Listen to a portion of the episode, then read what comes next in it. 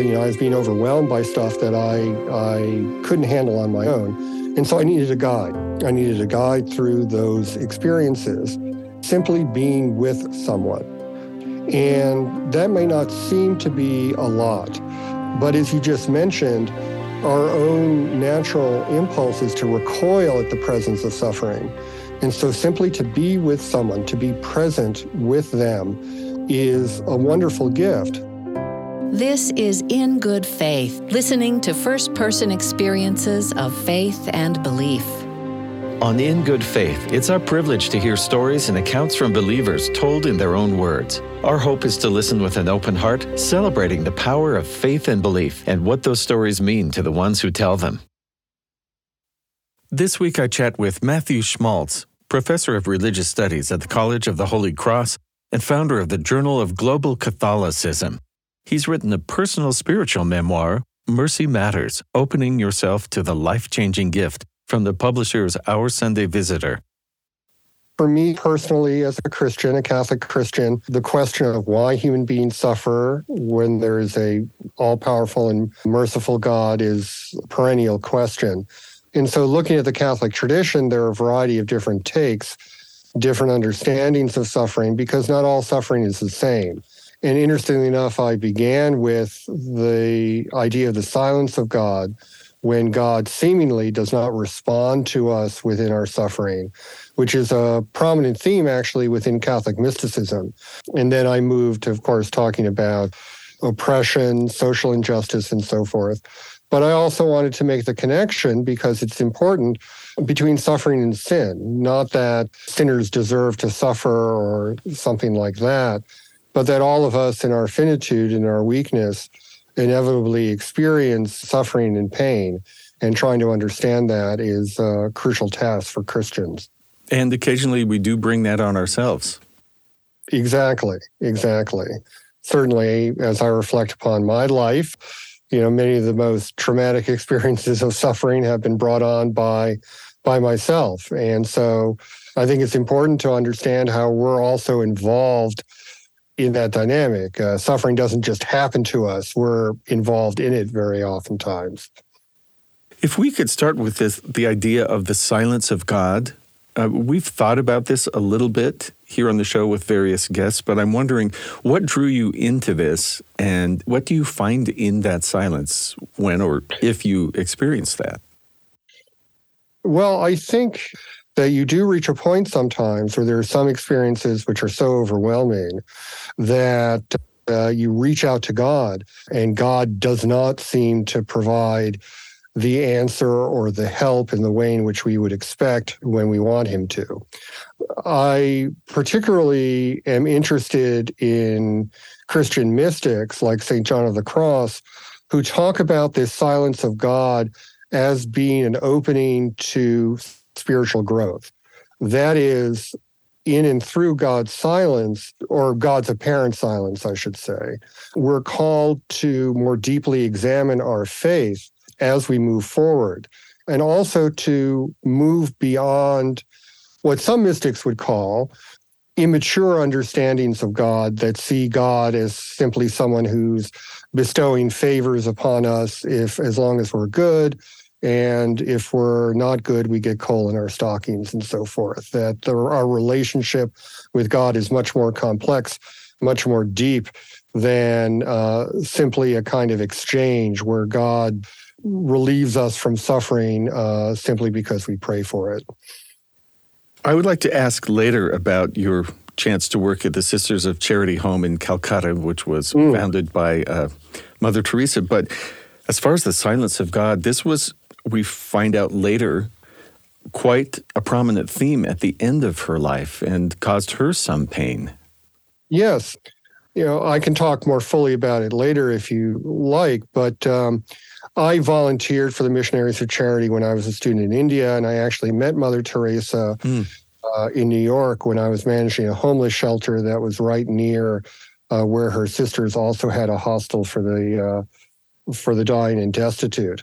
And for me, growing up as a Catholic, and I'm sure for many people, many of whom aren't Catholic themselves, Mother Teresa was a paragon of faith. If you wanted a an embodiment of, of what it was to be a true Christian. Then you look at Mother Teresa. I remember when I met her, she really had, you know, I, I think I can say this, a palpable spiritual power. But her memoirs were released. Her correspondence with her spiritual advisor were released. It was revealed that she had real doubts in her faith and that she was suffering in and through what she understood to be the silence of God, how God wasn't reaching out to her in ways that she could comprehend or apprehend.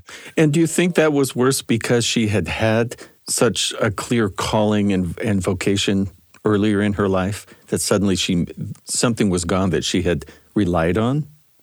Yeah, I think that's a really good way to put it. That she had this clear sense of God's presence early on in her life, and that presence seemed to withdraw from her. It was torturous, like having a beloved spouse who dies and and trying to work through that sorrow. So you're definitely correct that it was made more intense by her her deep connection with God uh, that she could feel earlier on in her life.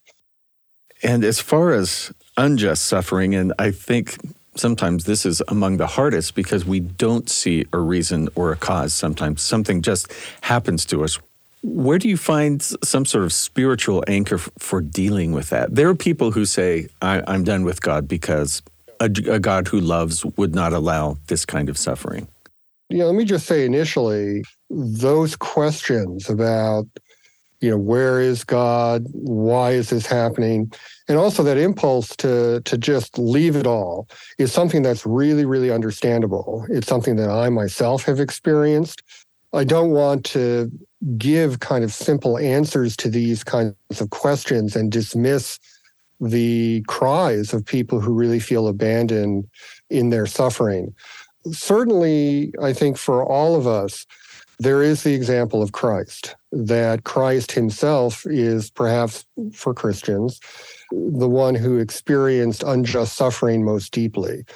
And so there is some connection then between Christ's suffering and our suffering. And through our own suffering, we can perhaps have a deeper understanding of Christ's sacrifice for us, but also a deeper intimacy with Him as Son of God. You know, sometimes it seems like the people who have the most understanding or compassion turns out have learned that through their own suffering, just or unjust. Yes, I think that's true. I mean, there's no one who knows better what it's like to be alone than someone who has experienced loneliness herself or himself. And so you could also say that about Mother Teresa. I mean, even though she had what seemed to be a quite privileged position, she was a world media star, a paragon of virtue and so forth. Internally, she often felt as destitute as the people she cared for. And I think that's an important connection that shouldn't be missed. And then this third category of suffering of sin. I'm wondering if you see purpose in that.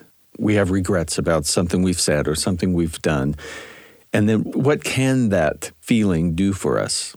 Well, that feeling can certainly lead us to greater and more fruitful, for lack of a better term, spiritual growth. I mean, for example, I'm a recovering alcoholic. I've been sober now for just about 30 years. Part of my recovery was taking responsibility for the times in which I'd hurt people mm. and reaching out to them, connecting with them, uh, and taking responsibility for my actions. That's the making amends step of the 12. Uh-huh. Yes, exactly. Yeah, I was working a 12 step program. And so that can be a really profound sense or lead to a profound sense of one's own dependence on God, but also one's dependence on the mercy of others. There is a way our suffering from sin or because of sin can be transformed into a springboard for spiritual growth. Some people choose the path of growth. I'm guessing that might be a guilt or a recognition of, of wrong action. Some people take on that suffering as, oh, this must be what I deserve, or perhaps I am a bad person. Yeah, it's really hard because I think that there is, you know, a tendency to go to the extreme and say, well, because I'm a sinner, because I'm someone who is imperfect, that therefore I'm not worthy of God's love what the Christian tradition in its various articulations affirms very strongly is that God loves each and every one of us in and through our finitude, our lack, our imperfectness. It's important never to forget, even in those moments of darkest despair, darkest despair over what we are, ourselves have done, that God still loves us and that his love is available, as is the love of other human beings. Which seems very hopeful, even if we're kind of at the lowest point of that. Yeah, I think it is hopeful. And I think, you know, for me, I just remember being alone in, in my apartment at the south side of Chicago after having a party and this drinking binge uh, where I had bottles all around. I woke up with a hangover and so forth. And I thought, you know, how am I going to get out of this? You know, what what's going to happen to me? You know, I can't see a way forward. But once I let go, once I let go of the idea that change was was solely the function of my own will and my own choice, other avenues of change opened up. And I'm sure everyone who's listening who has suffered from addiction, who has friends who have suffered from addiction, has experienced this, how in the most hopeless cases, you know, oddly enough, when we forget about ourselves, when we let go of ourselves and our own needs, opportunities open for the for us that we could have never expected beforehand. All this thinking you've done and thinking about the different types of suffering and addressing this, what made you choose this as I mean, I'm sure if you were you were submitting a speech somewhere and you said, "I want to talk about suffering," it's like, "Oh, good, that's going to get me," and everyone wants to. Yeah, right. Well, I think for me, uh, you know, I think this is a common human question, first and foremost. Suffering touches all of us. And for those of us who believe in a benevolent and omnipotent God, it is, at least initially, hard to reconcile the experience of suffering with the presence of God. For me personally, however, I'm also an adopted child, and I spent the first four months of my life in an orphanage before being adopted. And there are ways in which, even though, you know, I was obviously very young at the time, for me, my story has become a story of, of being lost and then being found, and how suffering interrelates with our own spiritual growth, our own openness to others, and our own openness to God. So I think it's from reflecting on my experience in adoption in particular which was an experience of suffering, but an experience of redemption that really spurred me to consider how, particularly, the Christian tradition understands suffering. In times that you would call the silence of God, do you still recognize some presence there? It's hard, but the simple answer to the question is yes. But getting to the point where you can sense God's presence is sometimes very, very difficult. At least it is for me. And I certainly don't want to represent myself as some sort of, you know, spiritual adept who has worked through all these questions. But my sense personally is that God works very gently. He doesn't wish to override our will. And so oftentimes we have to listen very, very carefully or sense our surroundings very, very carefully but also be open to God revealing himself to us in ways that we wouldn't expect. I mean, we all have within our own minds and hearts visions of how our life is supposed to be. And when things don't correspond with how we think life should be, our initial response is anger, feelings of disappointment, feelings of betrayal. But perhaps God opens up to us new possibilities in and through suffering that we wouldn't have understood or approached otherwise. I'd like to dive into for a moment your personal experience there at the Sisters of Charity Home in Calcutta. First of all, just a description of how you participated, but also what did you sense spiritually about that? Uh, you sort of hinted that Mother Teresa saw herself as spiritually destitute, as the people that she served her were materially destitute. Well, I was a, a, young college student. I was doing my junior year abroad in a Hindu holy city called Varanasi, actually. The Missionaries of Charity, the official name of Mother Teresa's order, had a home there because many Hindus go to Varanasi, the city, to die because it's understood that if you die in Varanasi, you'll have you'll be released from the cycle of existence. So there are a lot of people who are extremely poor and destitute, some who have come there on their own volition, some who have been abandoned. And Mother Teresa's sisters looked out for them and took care of them when they had no place to go. And I think for me, what I drew away from observing what the missionaries of charity did was that when they touched someone who was poor and destitute, a leper, someone suffering from mental illness, and so forth, they understood that they were touching Jesus. Okay. This is sort of a subtle distinction, but I think a lot of us have heard, you know, we need to look past external appearances and see Jesus embodied in everyone. But it wasn't for them looking past these external appearances of the people they served that was going on. They were accepting their external appearance as a revelation of Christ. And so that really impacted me to think not only, say, when I see a homeless person or when I see someone suffering from mental illness, that, you know, if you strip away everything, you, you find Jesus. No, it, it is in that that presentation, the revealment of suffering, that one finds Jesus even more profoundly. So you make me think of Matthew 25 and Jesus saying, Be on my right hand, be gathered with the sheep rather than the goats, because of how you served me, how you visited me in prison and clothed me when I was naked, and, and people asking, When did we do these things? And this is how that we do for each other. That's not a natural human impulse, I think, maybe a few gifted people, is to see people who are perhaps diseased or in extreme distress, I think we pull back. How do you learn the love and the being present with people and, and seeing Jesus in them as he said? Yeah. Well, I think you're you're absolutely right in that there's something about suffering and being near people who suffer that is profoundly threatening to us. And it's hard. You know, at the very least, it also reflects what could possibly happen to us. And it seems to me that what's helped for me in those circumstances, though I still have a lot to to to do and grow with regard to this, is that it's not only other people who are in need of reassurance and help and so forth. And it's not only there, but for the grace of God, go me. But there have been times in my life where I really, really needed people to reach out to me and needed people to accompany me in my own suffering. And so, willingness to do that by recognizing one's own vulnerability, I think, is really important. Uh, tell me more about this accompaniment. This is a phrase that you use.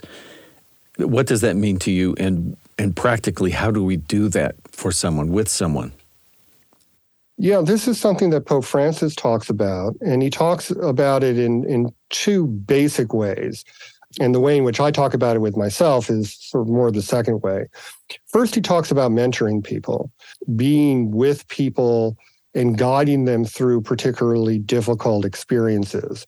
So I know, for example, in my own recovery from alcoholism uh, or continuing recovery from alcoholism, I had a sponsor, and there were a lot of things that I experienced in relation to my recovery that I needed a lot of help with. You know, I was being overwhelmed by stuff that I I couldn't handle on my own. And so I needed a guide. I needed a guide through those experiences. And so that's one form of accompaniment. The second form of accompaniment is simply being with someone. And that may not seem to be a lot, but as you just mentioned, our own natural impulse is to recoil at the presence of suffering. And so simply to be with someone, to be present with them, is a wonderful gift. And so, what the Sisters of Charity would do in India, as I observed them, is if one of their residents were dying, they would simply sit with them, simply sit with them, so they wouldn't die alone, and they would have a notion of other human presence this was beyond sort of saying the right thing or doing the right thing or or other things which often hold us back from reaching out to other people. Just being present and just being present is sometimes the greatest gift we can give to another person. Yeah, that's that's beautifully stated. Thank you very much. You've hinted at this, but you have learned about God through personal suffering. And thank you for your vulnerability. What one thing I love about your your openness and frankness about the, your years of sobriety and alcoholism is at this point you are free to speak of that with without shame or uh, it's just one of the events of your life it seems well yes and no i mean i i do experience i don't experience shame in admitting that i'm an alcoholic you know in fact it's liberating to be able to admit to my friends and you know to people you know, that there's part of me that was in need of radical healing. But it's still taken me a long time to uh, overcome the shame uh, from what I did during my drinking days. And that's a lifelong struggle, you know, I would say. So, you know, to anyone who's listening who's struggling with an internal experience or a memory that brings them great shame, I'd just like to say you know, it does take time. It does take time, but being able to let go of that shame by, in some ways, admitting it or sharing it with other people is one way to move beyond being stuck in the past. If I understand, uh, Mother Teresa has been canonized now. Yes. Saint Teresa. Saint Teresa of Calcutta, yes. Of Calcutta. So this is someone you actually had the chance to meet. Not everyone gets to meet. Well, actually, many right. of us get to meet living saints. They aren't just officially called that. It's ah, the, that's way, an important point. Where they live. So I'm curious, in what ways was was she very human to you, and in what ways you mentioned a palpable spiritual presence? Was she was she a, a future saint? It's a very good question. So I was in the South Bronx, and the priest I was working with at this other homeless shelter would say mass for the sister, Mother Teresa's sisters down the street. So he said to me, you know, hey, you want to go meet Mother Teresa? And I said, sure, yeah. uh, so we were led into this room and we were just waiting and waiting and waiting. And we started to get really, really nervous. You know, what are we going to do? What are we going to say in the presence of, of this holy person? So she enters the room and she is short. I mean, she is really, really short. And it's really interesting. I think all of many of us, anyway, in our imaginations, sometimes think of spiritually powerful people as also being physically powerful people, tall or muscular, or so forth. And it's not necessarily the case. So I remember being taken by just how short she was. But then she placed a rosary into my hands, and her hands were incredibly strong. I remember she held my hand for a couple seconds at least. And her hands were noticeably rough because she'd been working so hard.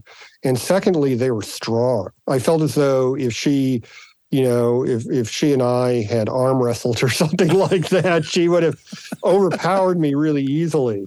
So it was, it was a real striking example to me of how initial, if you're just going upon your initial take of someone, without knowing their background. Right. You can also be very mistaken because that palpable spiritual presence was conveyed through her hands, hands that had touched many people, touched them in love, touched them in suffering, and hands that had worked very, very hard through decade and decade.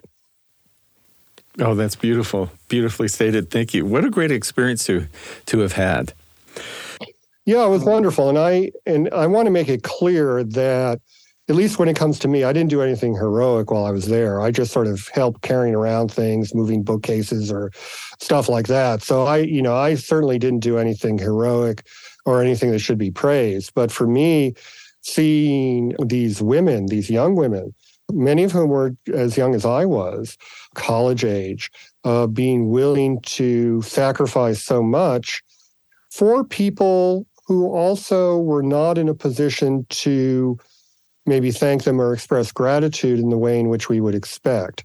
And so there's a kind of narcissism that comes with, or that can come with, you know, being a do-gooder.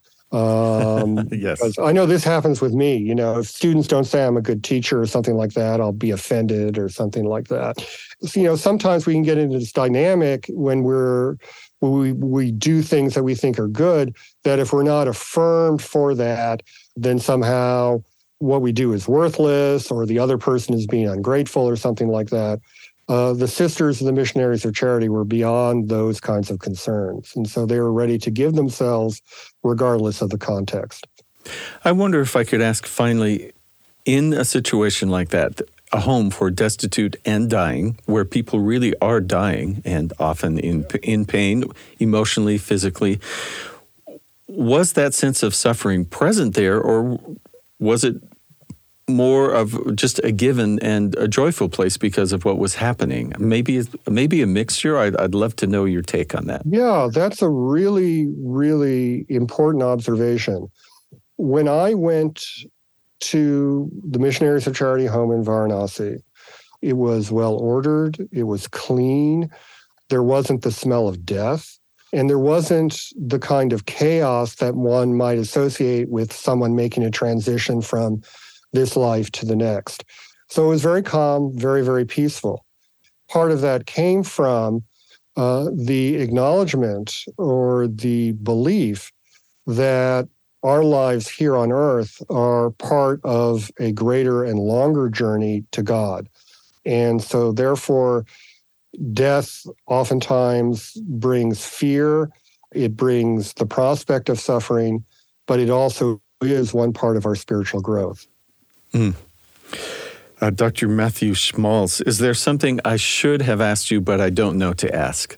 So I really enjoyed the, the uh, conversation. You know, in a in a different context, however, since many of your lit- listeners are Latter Day Saints, perhaps I would like to talk about how the Latter Day Saint tradition has impacted me personally, and so I would like to say, you know, very very strongly to my Latter Day Saint friends uh, that your witness has deeply impacted me and also been an important source of strength for me in times when I myself have suffered. Thanks again to Mathew Schmalz for speaking with us.